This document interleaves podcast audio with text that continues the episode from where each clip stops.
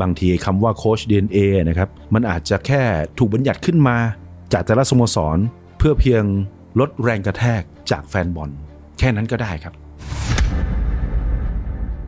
สุดท้ายเนี่ยไม่ว่าจะเป็นโค้ชจากไหน จะเป็นโค้ช DNA จากทีมนั้นๆ หรือจะเป็นโค้ชคนนอกที่เข้ามา ฟุตบอลมันวัดกันที่ผลลัพธ์ครับวัดกันที่ความสำเร็จ ถ้าคุณชนะ คุณเป็นใครมาจากไหน คุณก็สำคัญเสมอ แต่ถ้าคุณไม่ชนะคุณไม่ได้แชมป์ต่อให้เป็นตำนานของสโมสร มันก็จะมีช่วงเวลาอันจำกัด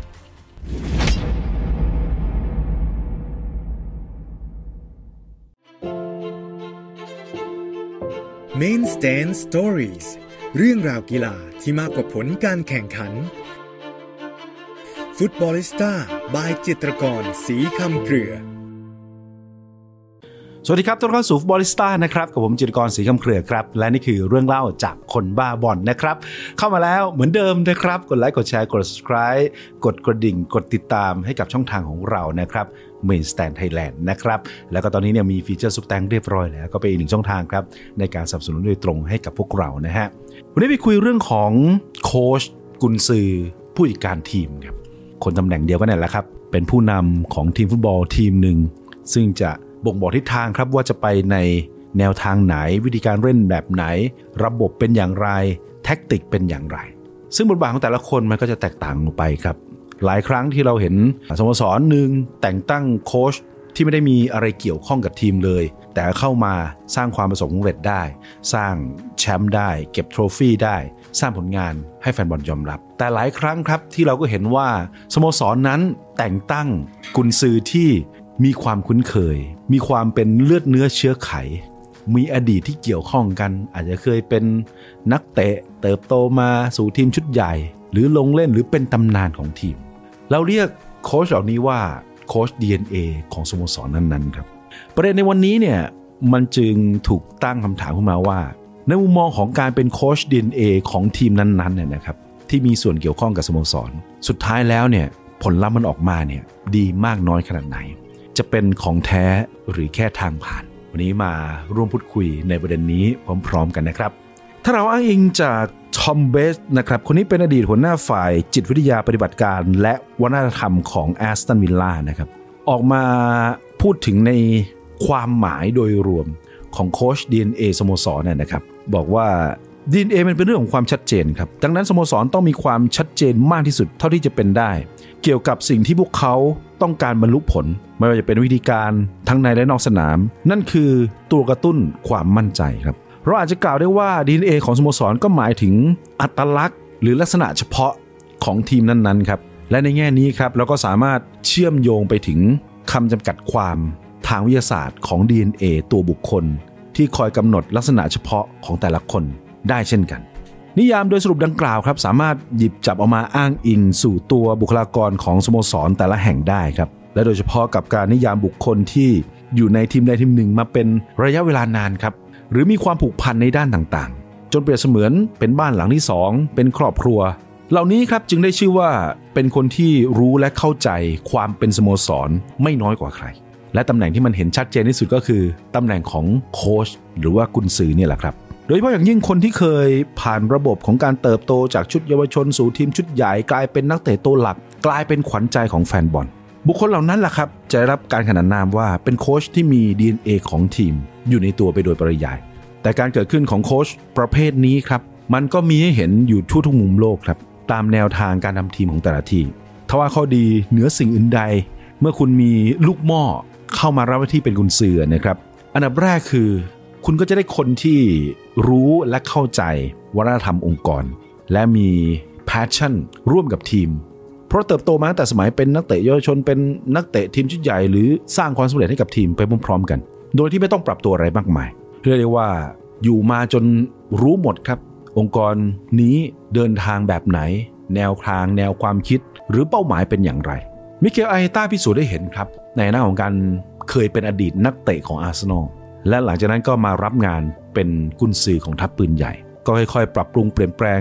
สร้างทีมอาร์เซนอลชุดนี้ครับ ยกระดับขึ้นมาเรื่อยๆ พร้อมกับให้โอกาสบรรดาเด็กดาวรุ่งขึ้นมาแจ้งเกิดเยอะแยะมากมาย และเป็นหนึ่งในปีที่พวกเขามีลุ้นแชมป์อย่างเต็มตัวในซีซั่นนี้ครับ หรืออันโตนิโอคอนเต้ครับ ก็เคยคุมทีมที่เขาเคยเป็นขวัญใจแฟนบอล เคยเป็นกัปตันทีมด้วยซ้ำนั่นคือยูเวนตุส แล้วก็พาทัพม้าลายเนี่ยนะฮะคว้าแชมป์กันโชชนาได้ถึง 3 สมัย ในช่วง 2011 ถึง 2014 อีกหนึ่งข้อดีของแต่ละสโมสรที่จ้างโค้ช DNA ที่มีความคุ้นเคยกับทีมนะครับ ก็คือช่วยลดแรงเสียดทานต่อแฟนบอลครับโดยเฉพาะช่วงเวลาที่ทีมอาจจะมีผลงานไม่ค่อยดีนักนะฮะอย่างน้อยครับ การที่มีอดีตนักเตะขวัญใจ หรือใครก็ตามที่มีส่วนเกี่ยวข้องกับสโมสรนะครับเข้ามานั่งแท่นกุนซือเนี่ย มันก็จะเป็นตัวลดทอนบรรดาแรงกดดันหรือว่าเสียงโห่จากแฟนบอล เพราะบุคคลนั้นได้รับการยอมรับมาแล้ว มีบารมีและมีความเป็นตัวตนของสโมสรแห่งนั้น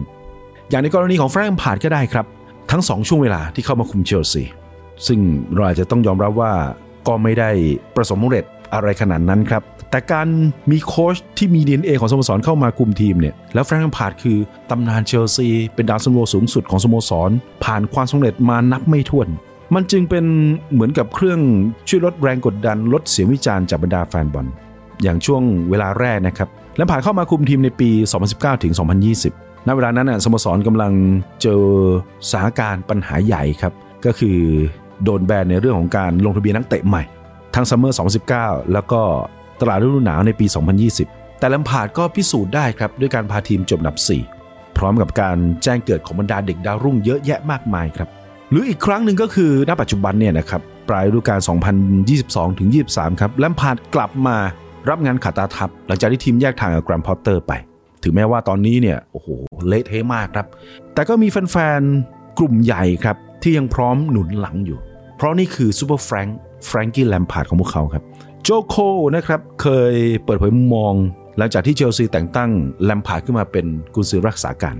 โจโคบอกว่าผมรับรู้ว่าทั้งตัวผมและผู้เล่นคนอื่นๆ อีกหลายคน ไม่ว่าจะเป็นแฟรงค์แลมพาร์ดหรือแอชลีย์โคลสร้างความสำเร็จให้กับเชลซีมากมาย แน่นอนว่าเราต้องการโอกาสเข้ามามีส่วนร่วมกับเชลซี มันมีความพิเศษบางอย่างครับมันเป็นเรื่องที่อดีตนักเตะสโมสรสร้างเอาไว้ และก็พร้อมที่จะส่งต่อให้กับนักเตะรุ่นหลัง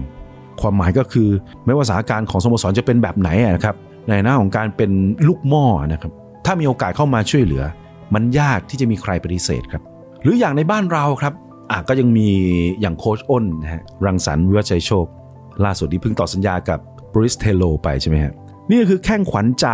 และก็ตำนานของทีมครับ ตั้งแต่สมัยใช้ชื่อว่า BEC เทโรศาสนาด้วยซ้ำเคยเปิดเผยผ่านทางบอลไทยสแตนนะครับ เกี่ยวกับบทบาทหน้าที่ของโค้ช DNA เนี่ยเขาบอกว่า การที่เราเป็นอดีตนักเตะของทีม แฟนบอลก็มักจะหนุนหลังเรา ใจดีกับเรา และมีความเคารพในตัวเรามากกว่าโค้ชที่มาจากที่อื่น หรือเป็นใครก็ไม่รู้ หรืออย่างเมืองทองยูไนเต็ดก็ได้ครับ ก็เป็นอีกหนึ่งตัวอย่างของการใช้โค้ช DNA